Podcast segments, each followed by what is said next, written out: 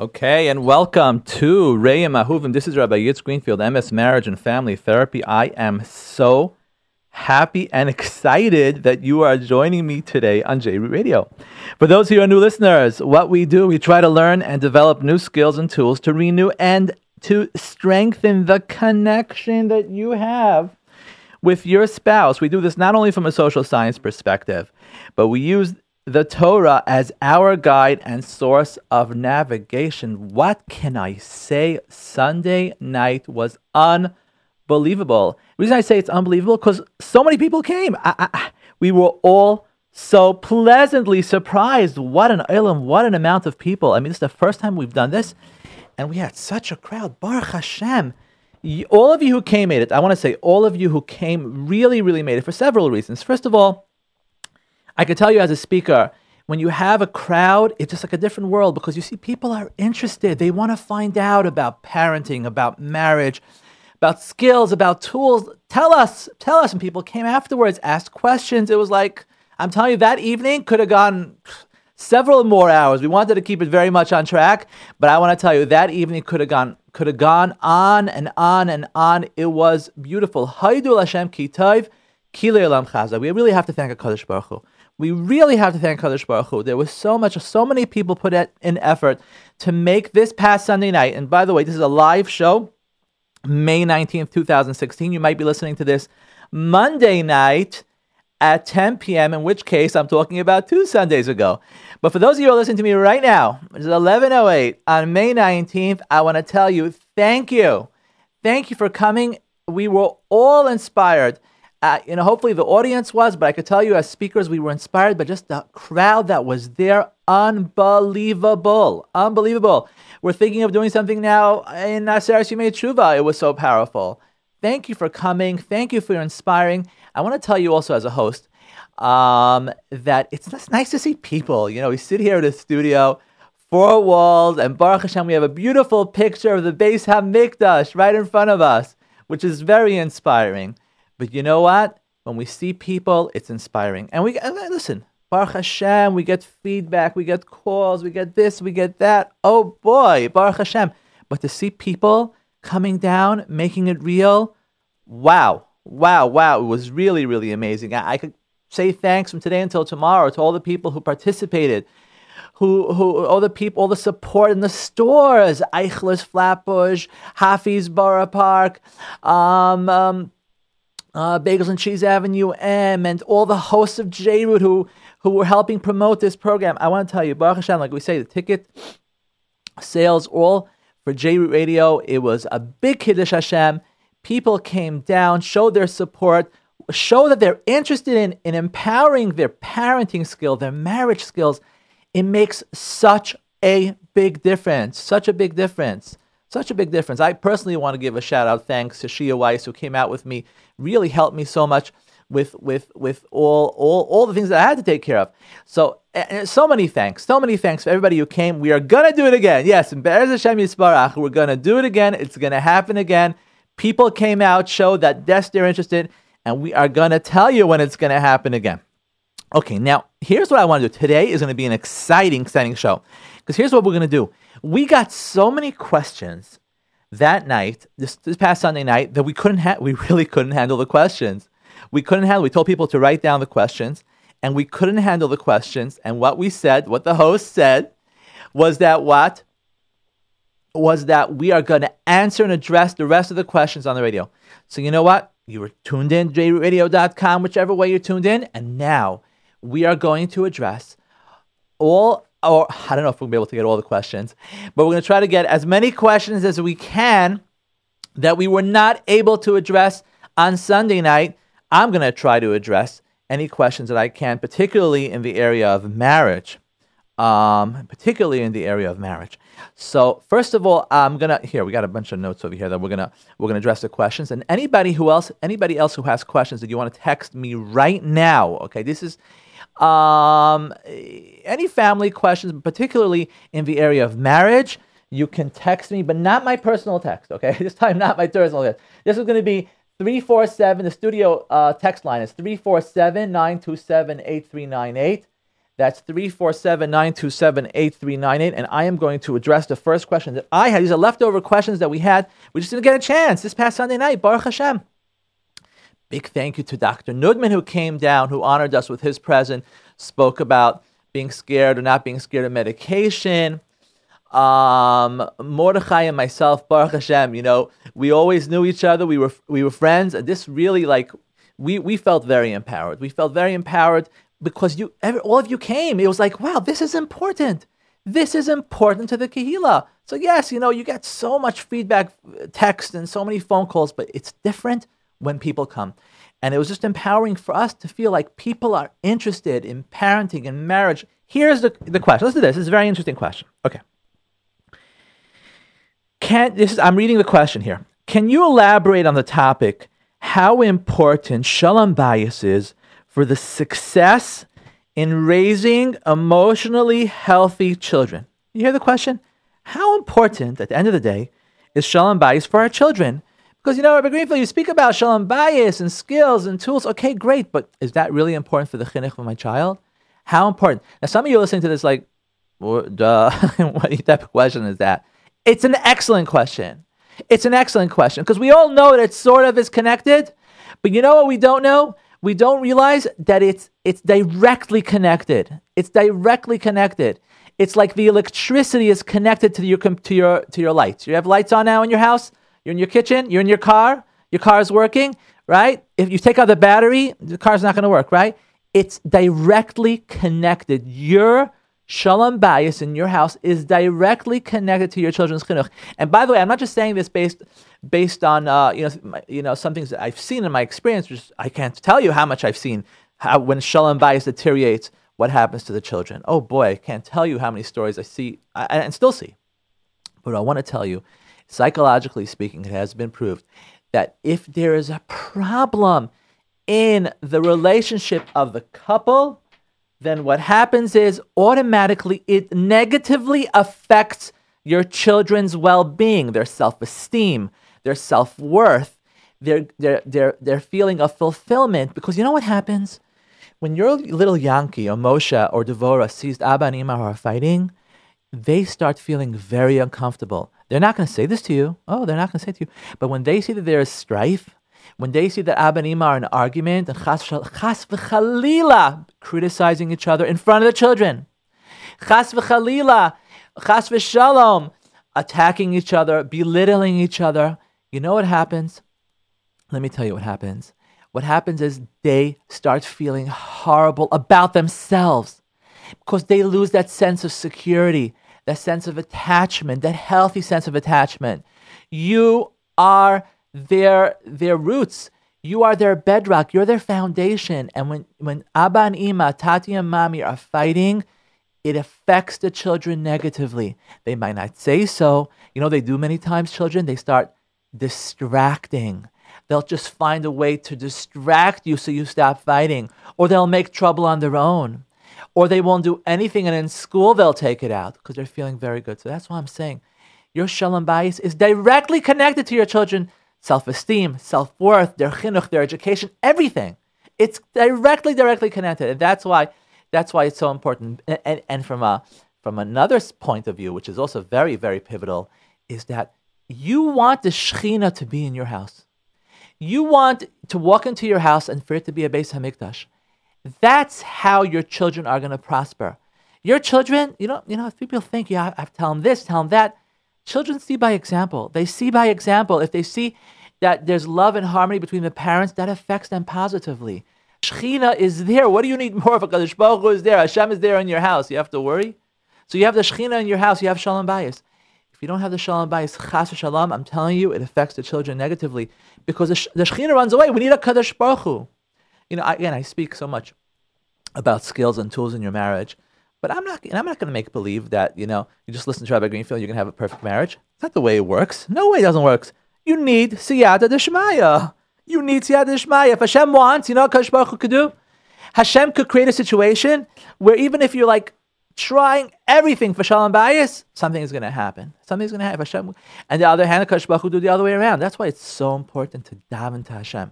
Daven to Hashem. You know, a lot of people who are listening to me could relate to this. They know exactly what I'm talking about. But some people who might not be able to relate to this because you don't necessarily daven for these types of things. Daven, pray for shalom. When you say sim shalom in your Shemona Esrei, say sim shalom with kavana. Think about your house. Think about your children. Okay, let's move on. Next question. These are great questions. If your husband is not the type to give love to the kids at all, always has to be told, kiss the kids, learn with learn with them, and he doesn't care arguing with his wife in front of the children. How is his wife supposed to react? Stay quiet and ask him to give love or ask for it? That's the question. See, it's a phenomenal question. I love this question because the truth of the matter is, many times in your relationships, a lot of you are all starting to listen now when I'm saying this, right? Because you're thinking, oh, oh, this is actually happens in my house. My husband doesn't always agree with me when it comes to the chinuch of the kids. So what should I do? This is like a very challenging thing for me. Wow, I was waiting for this question. Okay. So this is very, very important. I'm about to say. This, we actually address a similar question, but this this is a question of the of the husband not giving love. Ladies, the most important thing, like we just said literally three minutes ago, is that your children do not witness you and your husband fighting. I cannot tell you how toxic that can be for your relationship when your children are watching you chas v'shalom fighting with your husband. Terrible, terrible. So first of all, it should not be done in front of the children. Do not, do not, and do not criticize him or point out to him or tell to him in front of the children, even if you're like sort of calling him to the side where the children know exactly what's going on. Wait till it's over. Don't do it in front of the children, okay? That's number one. Number two, when you make a request for your husband, please, can you please follow the way I tell you to do it? Please. It's like, Purdy, please. Because that's what works. If you're going to tell your husband, well, you don't kiss the children, you know, it's not right. The children need love, and you don't give them any love. You don't kiss them. You don't anything. You're not interested in them. He's going to argue with you. He's going to bash you, and you're going to get into a fight. And whoever's asking this question, by the way, knows she's been fighting with her husband about this for a long time because either she she says to him and she pursues him and runs after him, and he withdraws. And maybe he's going to listen to her once or twice, but he withdraws. That's why I always say when you're speaking to your husband about anything that you want, Number one, connect to him. Connect. Say to him, Moshe, Yaakov, I know it's hard for you. I know you're not the type of guy. Maybe you didn't grow up that way. I know. And it's my Mishagas. It's my thing. Rabbi Greenfield. He should know. What do you mean? Someone should teach him. Someone should teach him doesn't work. I'm telling you from experience. What, and if you don't believe me, continue on your own ways. You do what you think is right because you know it's not going to work anyways. Pursuing your husband and controlling him and telling him what he has to do and why it's not right and why you're right and he's wrong. Use your leverage, ladies. Use your leverage. Your husband loves you. I don't care what you tell me. I'm telling you, your husband wants to make you happy. That's your leverage. That's your leverage. And that's what you have to do. You have to approach your husband, say to him, Moshe, Yaakov, Shimon, can I talk to you for a second privately, not in front of the children, after it finishes? Say to them, I know how hard it is for you. I know that you, you haven't necessarily grown up in a home like this. And you know what? Maybe it's my Mishigas. Trust me, you're gonna get the results. Remember, it's all about results, right? And maybe it's my mishagas, and if you can't do it, that's connecting to him. A, a, accept rejection. If you can't do it, I'll try to understand. If you can't do it, I'll try to understand. But you know, when you learn with the kids, if maybe you could give little Sarah a hug, you know what? That would make me so happy. That's it. That's it. And you know what? He's not gonna listen. what I just say. You expect me to say he's going to listen, right? No, no, he's not going to listen. The first time he's not going to listen. Second time, maybe he's going to listen. Third time, he's going to listen. That's the way it works. I'm telling you from experience because they're going to test you subconsciously. Us men are not. We're not. We're not trying to get you. What it is basically is men don't want to be controlled. They're very sensitive to control. Um, there are many women who are also sensitive to control. By the way, it's a it's a two way street many times. But give him three times and then give him his candy, which is basically saying to him saying to him when he does give that that kiss or the hug to your children and is connecting with them on an emotional level, then you say to your husband, Moshe Yaakov, I cannot tell you how happy you made me. I can't tell you. Don't tell your husband, I can't tell you how good you were or how wonderful. You're not, you're not his uh, shofet. You're not his judge. What you are is his wife. And what he needs from his wife is a feeling of achievement. His feeling achievement is when you say to him, You made me happy. Now he feels achieved. It made such a big difference in my life when you did that. And believe you me, you and I know when he does it, la'at, la'at, la'at, you're going to see he's going to get used to it. He's going to like doing it. Who doesn't like connecting to, to their children at the end of the day? Okay, next question here. Next question, next question. Okay, we are definitely not, I, I don't know if we're able to do all the questions here today. Okay, how do you know? Oh boy, this is a loaded question.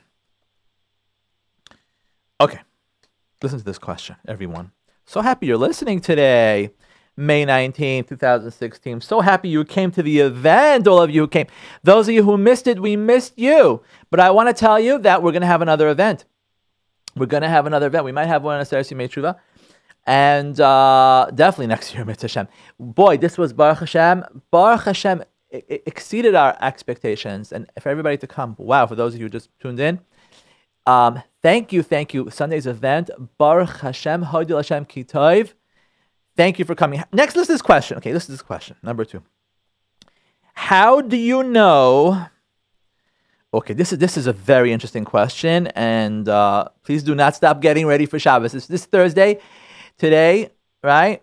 May 19th. Do not stop. I know that you're going to sort of like stop in your tracks over here because this is a loaded question. How do you know when divorce is the best solution? Right? Oh boy. How much do you have to suffer for staying married? Till what point do you have to be mevater? Many times marriage needs intervention. Being mevater is not the solution.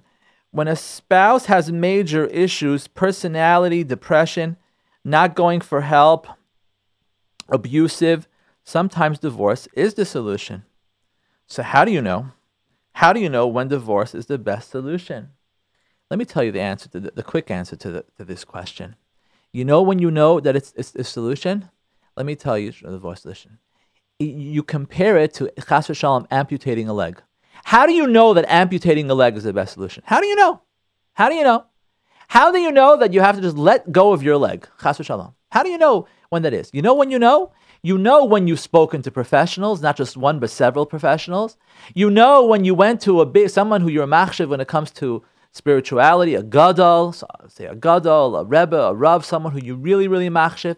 When you've taken professional advice, when you've done everything you can and tried to get others involved, and everybody's telling you the same thing, then you know, and by the way, I'm going to add this one for you. I know because you don't want to hear this, and you've separated because no one just jumps into it, right?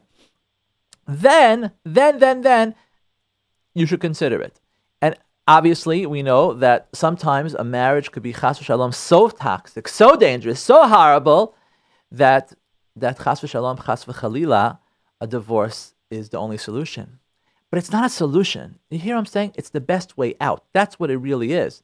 Amputating a leg. I ask you, amputating your leg. If you amputate your leg, right? Is it is it something that, that it has to be done sometimes?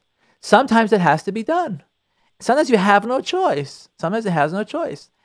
Sometimes, sometimes people, you know, they get divorced and, and they could rebuild. They could rebuild. But I want to tell you something. Most of the time, it's not. Don't get me wrong now. Don't get me wrong. I know good and well that sometimes people have to get divorced. I know that very, very well. Very, very well. But but and those people who are listening to me who are divorced, many of you realize that you had no choice because you really spoke to professionals, try to get help. You spoke to Rabbanim. You've done everything you can, everything, everything you can. But it's it's it's it's it's something that you want to really compare to like Chas Shalom losing something very dear. Why? Because several reasons. First of all, first of all, if if listen, ain od, ain milvado if you really done everything and tried everything and whatever it is, and Yechav Shalom, you know, had to do the divorce, let me tell you something. You daven to Hashem, and sometimes a Baruch Hu could just arrange that you get remarried or whatever it is. But I can tell you, most of the time, it's not done right. I'm, I'm telling you, because I'm involved in these things. Most of the time, people don't go the extra, extra, extra, extra, extra, extra mile. Rabbi Greenfield, I have to go the extra extra. Yes, you do. I, I can't tell you how many marriages I've seen that were saved and are happy and are and, and, and, are, and are healthy because they've waited that extra, extra, extra mile. They've done whatever they can.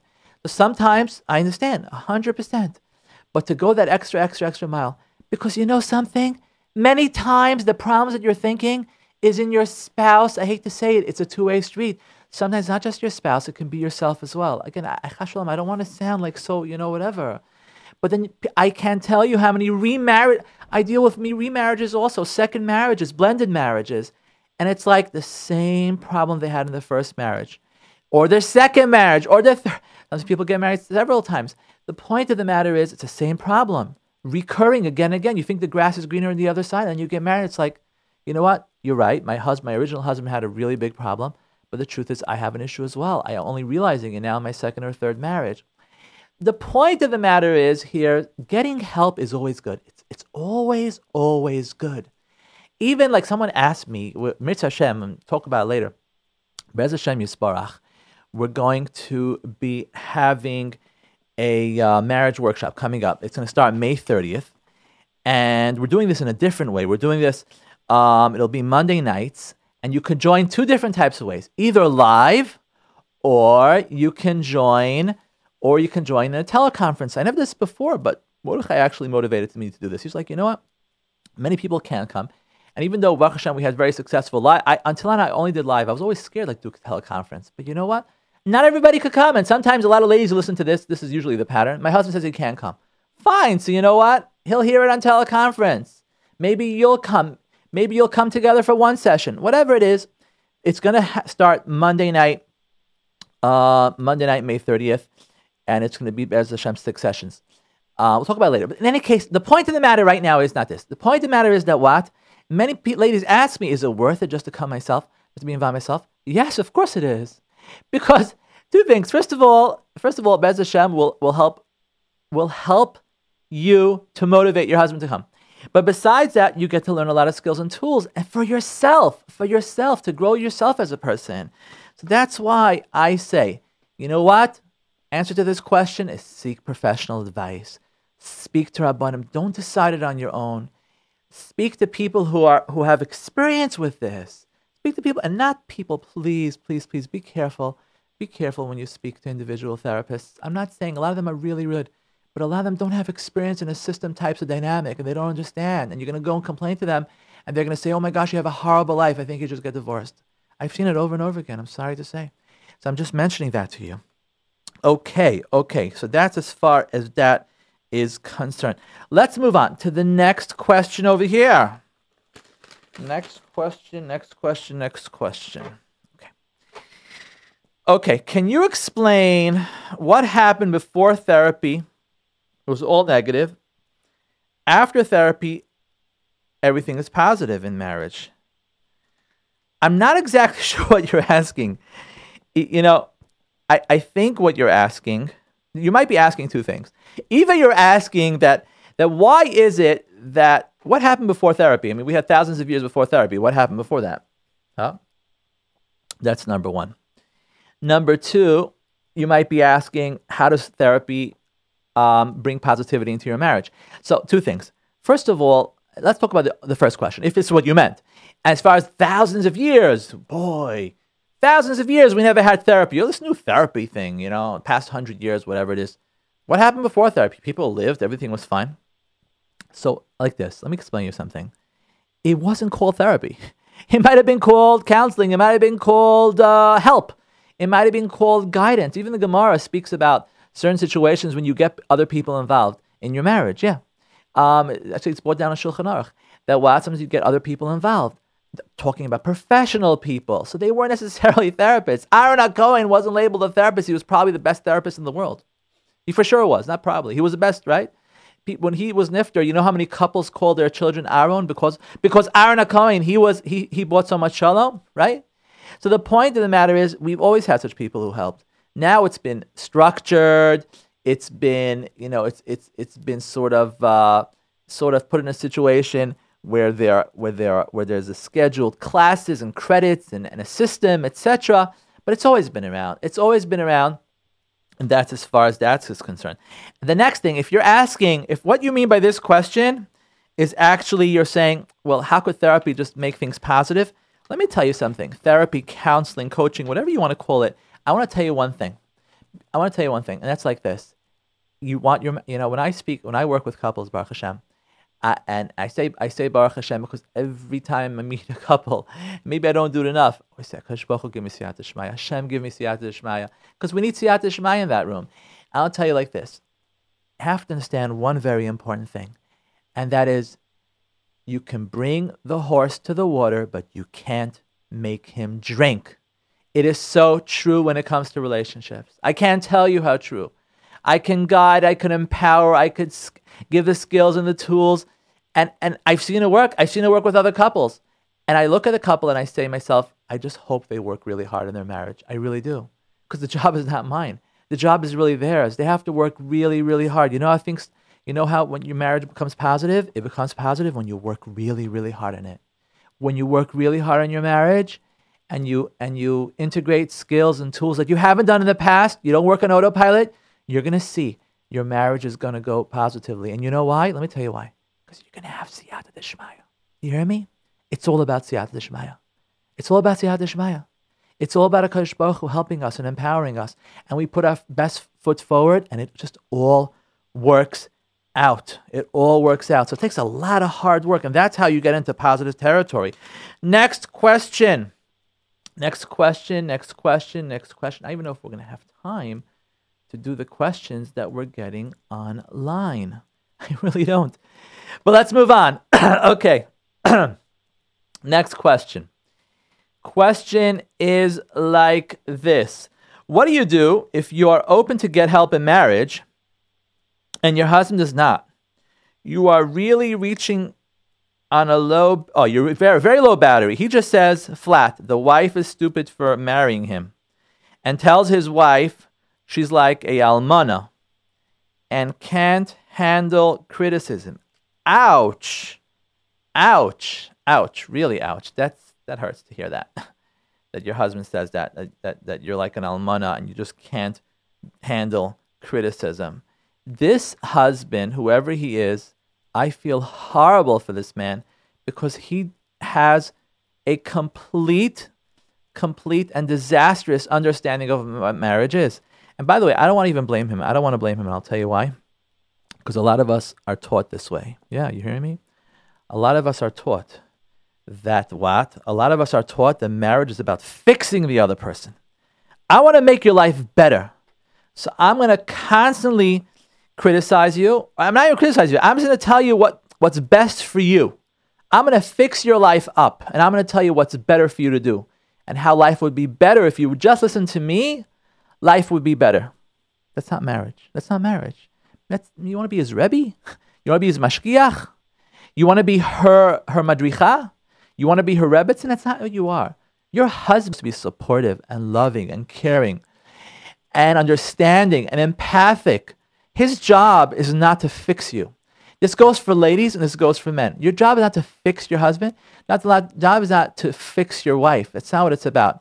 It's about to empower them, to motivate them. If you feel that they're doing something that they could do better, you can motivate them. You can empower them. You, there are different ways of doing it. We spoke about it. But some people, they think the main mission statement is, why don't you do this? Why don't you do that? How can we do this? How can we do that? That's not what it is. The Shekhinah doesn't say the Shekhinah comes down when you fix your husband. Does it ever say that? The Shekhinah comes down when you fix your wife. No. The Shekhinah comes down when you're mevater. the Shekhinah comes down when you let it go. Shekhinah comes down when there's love, when there's connection, when there's feelings of closeness. That's when the Shekhinah comes down. So I feel bad for this husband. He might not be a bad person. Maybe this is how he learned that marriage is all about when he grew up. Maybe he saw this in his own house. Chances are he, this is what he saw in his own house. That his father was constantly fixing his mother. Can't take criticism. So what I say to you is reach out to a professional, reach out to somebody, and and uh, hmm, I'm trying to think if if if there's even a piece of advice I can tell you as far as motivating your husband to come down. There is, there is, there is. You can, if you want, you could text me privately. We could talk about it. That's uh, that what of how to motivate your husband to come down. There are ways. I want to tell you. I've had I've had many many. I've had situations with women who could not motivate their husbands to come down. And I, I honestly, I refuse to see. I, am not, you know, I don't do individual therapy. I work with couples. Period. The end. And I tell this to everybody: you want individual therapy? Find someone else. I work with couples. But Rabbi I can't get my husband to come down. No problem. Call me up. We'll, ha- we'll come up with a strategy. We'll come up with a strategy together, and you're going to see your husband's going to come down. There are ways to do it. There are ways to do it. And you know what it is also? You know why your husband doesn't want to come down? Let me tell you why. He doesn't want to be blamed. He doesn't want you to berate him in, in session and for him to feel like it's all his fault. He doesn't want that. He doesn't want to entrap himself. It's a horrible feeling. It's all your fault. Though any man who I speak to at the end of the day tells me you're right, I'm not perfect. Seriously, even all these cases when the men actually come down, they'll be like, You're right, I am. So why don't you want to come down? Because I felt that she's going to make it all my fault. Okay, okay. So you might think, Rabbi Greenfield, it is all his fault. First of all, I, I don't like when anybody says that. No such thing is all his fault. Everybody has, everyone has faults of their own. Could it be mostly his fault because he has an issue? He hasn't. Yeah, that's possible. That is possible. But let's take accountability for our own actions, and this way our husband or our wives will be able to take accountability for their actions. And this is not a tit for tat. This is not a tit for tat. Your marriage is not a tit for tat. Well, it's your fault. It's my fault. It's his fault. Her fault. That's not what we are trying to do here. Oh boy, we are getting so many questions here now online. Baruch Hashem. We will see if we can get to these questions. Okay, next. My husband believes in strong discipline, that children cannot be taught without an occasional patch. Whoa, okay. Since most of us patch out of anger, I feel it can be damaging and I am dead set against it. Is this a, is this, is this a place to compromise? Personally, I'm not into patching, I'll be honest with you. However, I will tell you there are a lot of people who are. There are a lot of people who are. But I want to tell you one thing. Even the Gedolim, who say that patching sometimes is good, let's say, let's say there are, right? And let's say there, are, let's say there are people who say that once in a while you have to give a patch. I can almost promise you that any Rav that would say that patching is good I can almost promise you that if he will tell your husband, whoever you are, that if it's coming out of anger, it's not a good thing. I hate to say this, ladies and gentlemen, but I hope you're listening right now because 99% of these patches are coming out of anger. They're coming out of anger of your, from your children. It's coming from anger that you might have to your spouse. It might come from anger from a really bad day, and you're displacing all these patches onto your children onto your children. So first of all, let's make something clear. I'm sorry to say this, but I'm going to say this in the air. If we're talking about a, like a light patch, it's one thing. If you're talking about a patch that's going to create any sort of bruise or any sort of black and blue or anything like that, I can tell you 1,000%, not one, 1,000%, there's not going to be a gadol in the world who's going to say that chas v'shalom, chas v'chalila, is that something you can do? Chas v'shalom, chas v'chalila. Personally, I'm extremely against patches, and let me tell you why. The reason I'm, I'm against it is because I've seen the damage it does to children. The damage, the, the message you're giving your child with a patch is not just what you did was wrong. The message that many times he gets or she gets is, I don't love you. I don't care for you and I don't validate you. He's a child. What do you think he's getting? The message of what you did was wrong? It's not the olden days. Maybe back in the days when everybody used to get patched, that's the way it is. Not today anymore. Today, there are many ways to deal with your children with a patch. Number one. The next thing is when your children get older, adolescents, teenagers, you are out of your mind if you're patching them. Out of your mind. Are you listening to me? You're out of your, your brain if you're patching your children, adolescents who are, and teenagers. Why? Because you do not know what you are causing for you and for your children, you are creating havoc in their emotional psyche. They are developing as teenagers, they are seeking independence, they need validation and love like you need oxygen. Stop breathing. You hear me? Listen to me. Those of you are watching your kids who are adolescents and teenagers. Stop breathing for a minute and see how you feel. That's what you're doing to your children. You're patching them. As much as they don't care this and that, I'm telling you, I'm telling you, I've seen the damage it does. And all these parents, like, oh, what happened to my children? What happened to your children? You're patching them like crazy, even just whatever it was. Okay, so that's that. But now, let's talk about something else. Younger child, or even an older child, your husband wants to patch him. You know what? Here's what I would say to do speak to his Rav together. Say, you know what? Why don't we go to our Rav together? So even if you can get into a situation, because you know you're not going to change his mind, you're not changing his mind, right? But if you can get to a situation where your husband or your wife, sometimes it could be from the wife, usually it is the men. Isn't that funny? But that what? Your husband wants to patch, your wife wants to patch, speak to the Rav, and I could almost promise you the Rav will say, first take off your hat. Hungry, angry, tired, stressed. There used to be a big gadol before he patched his son. You know what he used to do? And we're talking about obviously his younger son. He had a special jacket he used to put on, a special coat he used to put on before he patched his son, just to be able to know that this is not coming from my disdain, my, my resentment, my displeasure, my upsetness, my anger. This is coming purely from chinuch. That's a pure patch. I personally don't even hold to that. But you know what? That's a pure patch, let's say. Let's say, right? And that's talking about a little patch or whatever it is. That's maybe a way to do it. Because I agree with whoever's asking this question. Most of these patches come from kaas. So even if you get him to that point where you say to him, you know, go to the Rav, or you go, or say, you know what, no problem. You want a patch? Wait an hour. Wait an hour, and then see if you still need to patch. That's that might be a mahalach.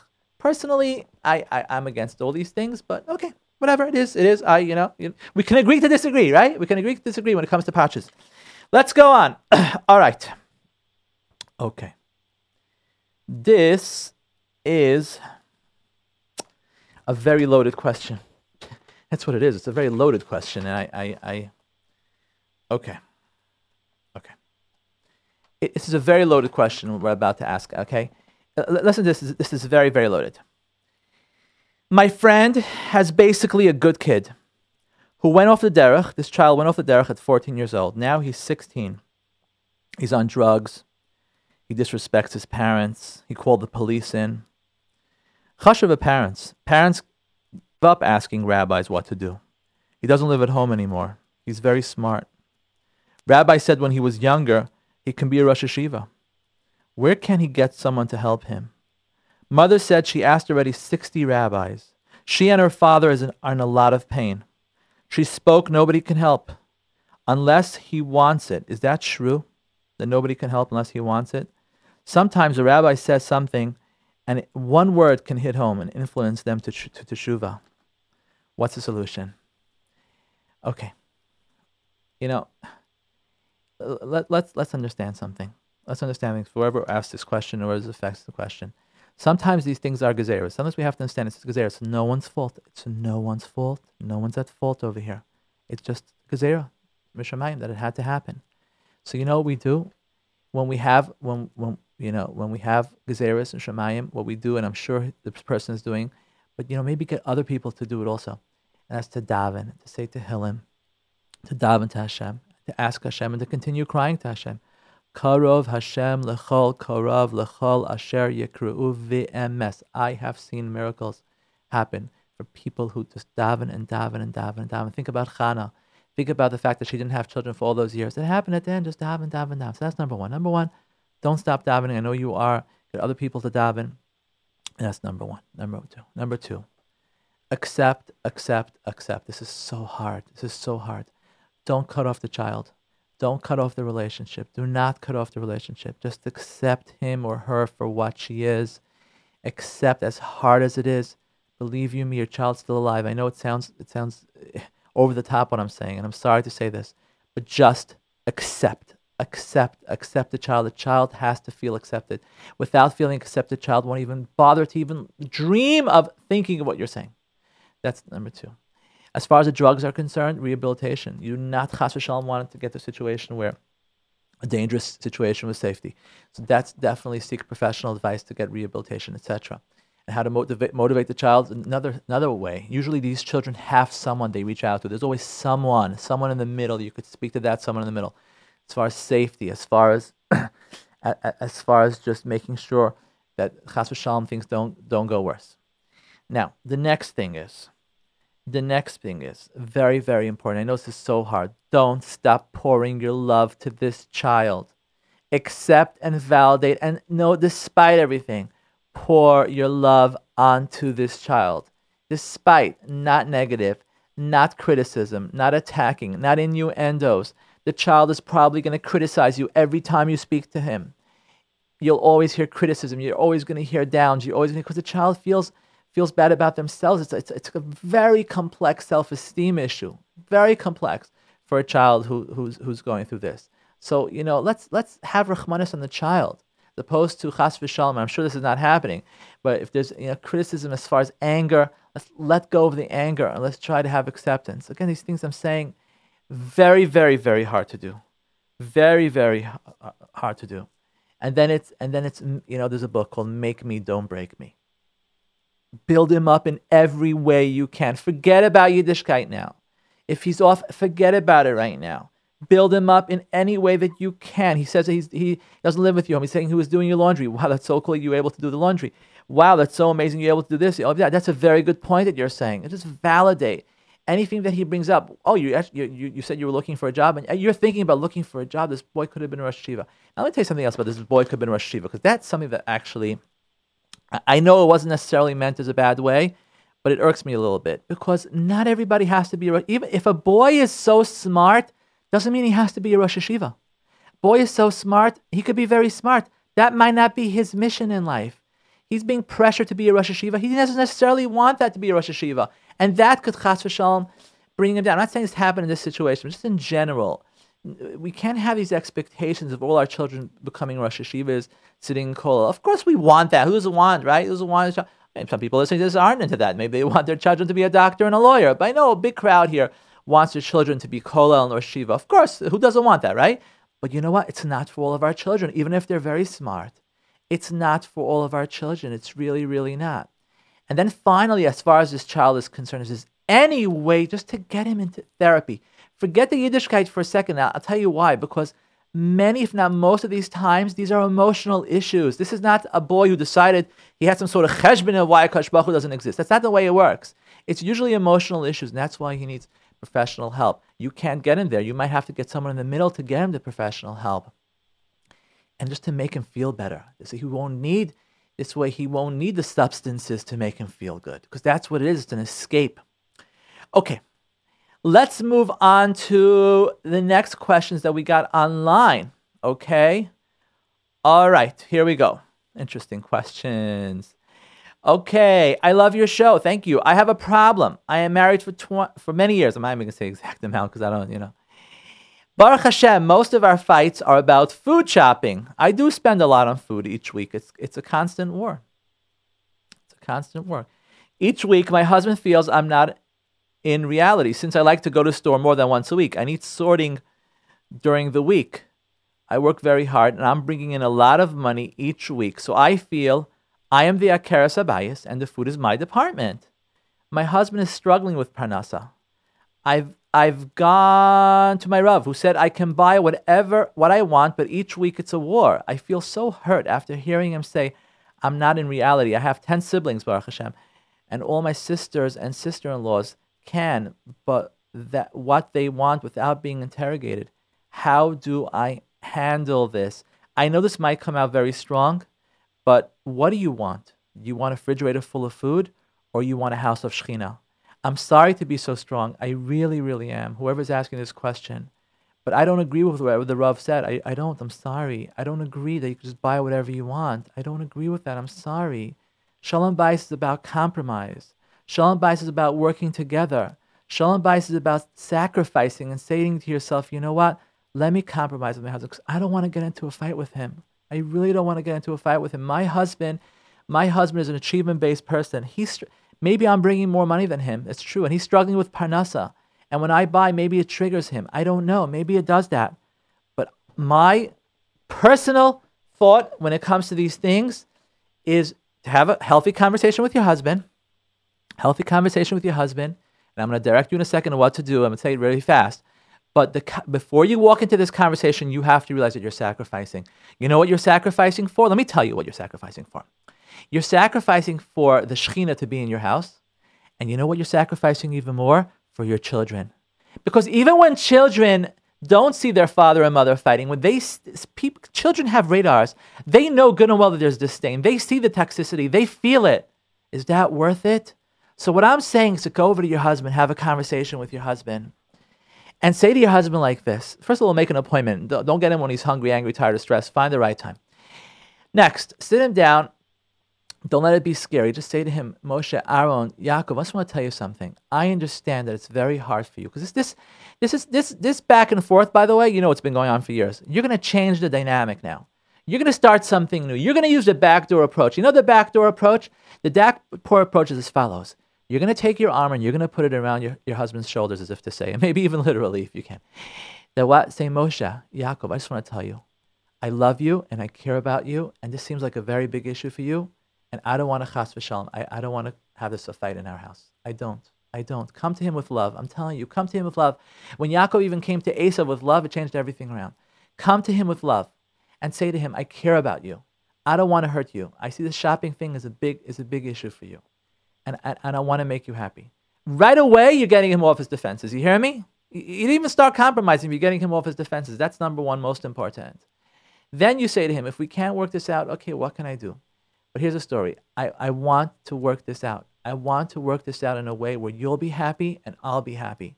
So I'm thinking, do you have any idea, any suggestions about where we can compromise when it comes to this issue? Do you have any suggestions? Then we'll go talk back and forth and let's come up with a compromise. I'm telling you, whoever's asking this question, I'm telling you that if you daven before, before you do this, you daven to Kadosh Baruch Hu, you're going to have siyata d'shmaya and you're going to resolve this once and for all.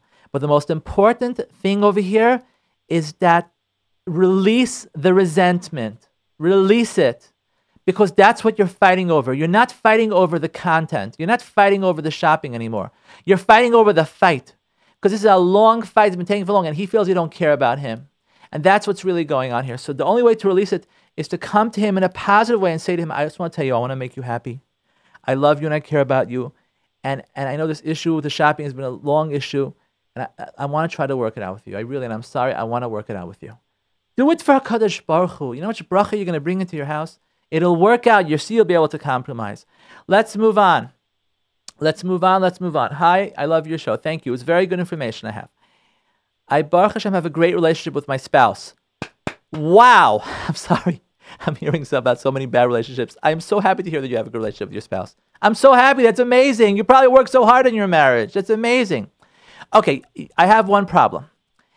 My husband gets up late. He goes to shul later, which causes him to come home late from work. I try to talk and explain how important it is for me that he comes on time, how I feel. What can I do?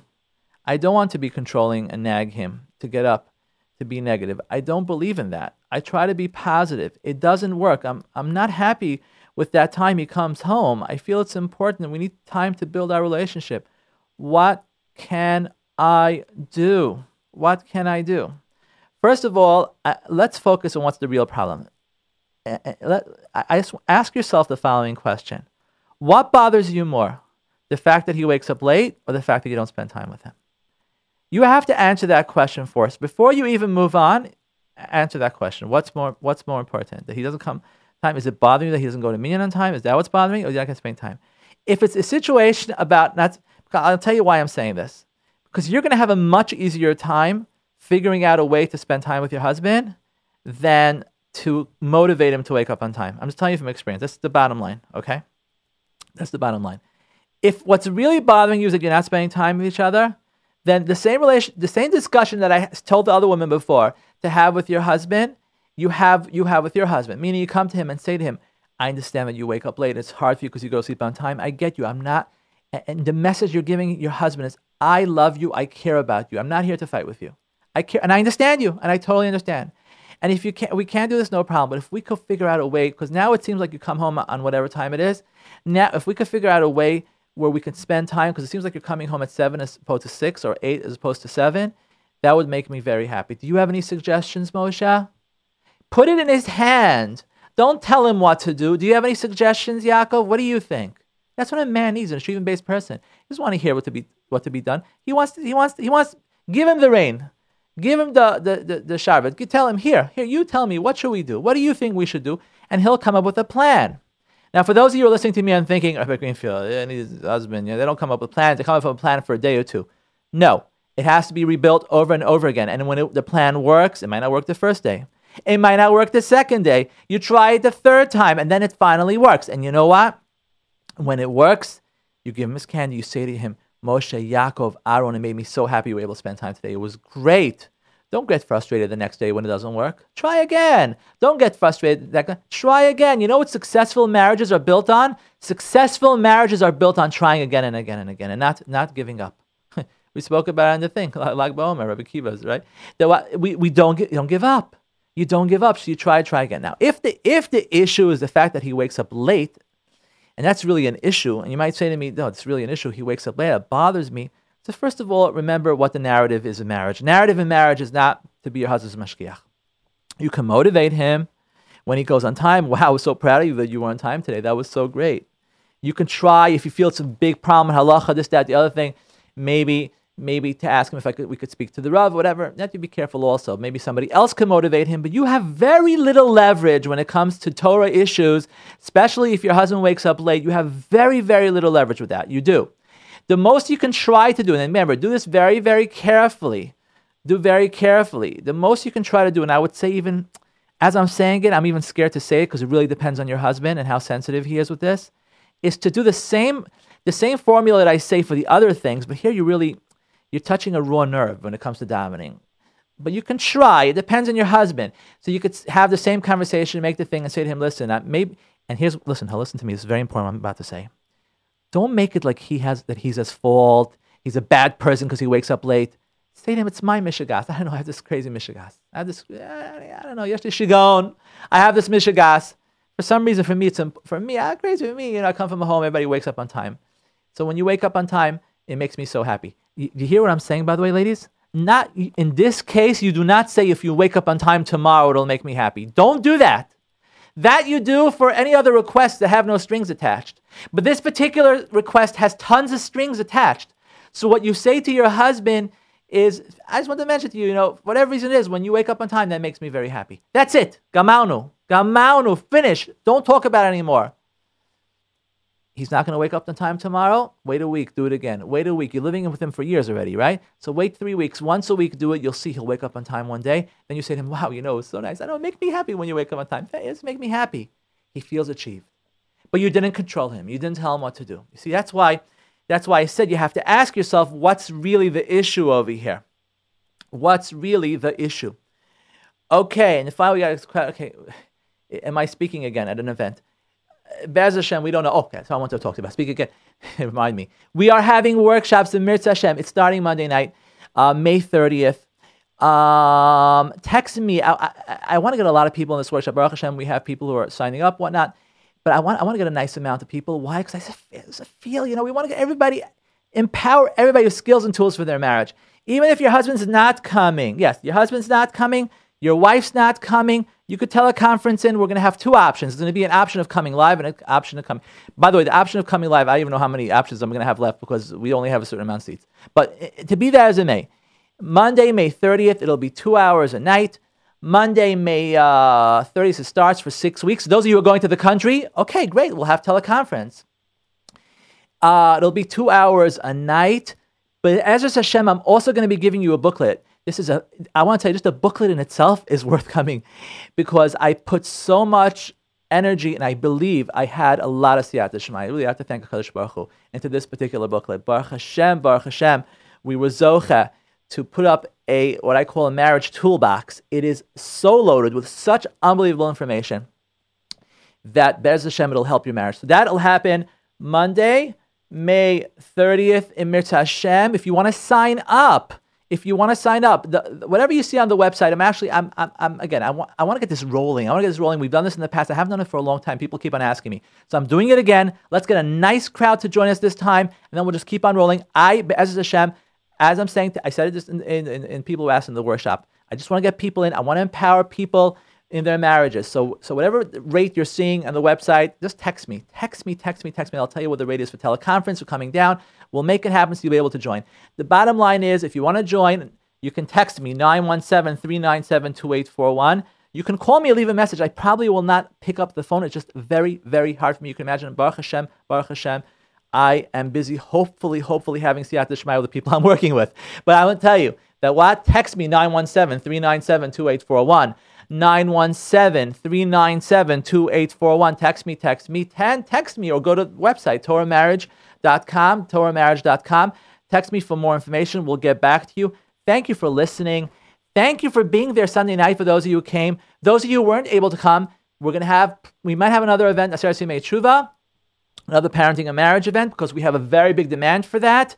What I also want to tell you, ladies and gentlemen, is next event, Be'ez Hashem, we're going to want to make it more accommodating for everybody. We're to we're to actually have a section, Be'ez Hashem, this pe- people who it was obviously it was separate seating, but some people want a, a mechitza section. We'll have a mechitza section. We just want people to come to empower your marriages, which which empowers your parenting and to empower your parenting, and for you to have siyata. Dishmaya Hatzlach and to bring the Shechina into your house. Thank you. This has been Rabbi Yitzchak Greenfield. Questions, comments, feedback, you can text me 917 397 2841, 917 397 2841. You could try calling me, maybe I'll pick up. All the best. Thank you for listening. Have an amazing, amazing week.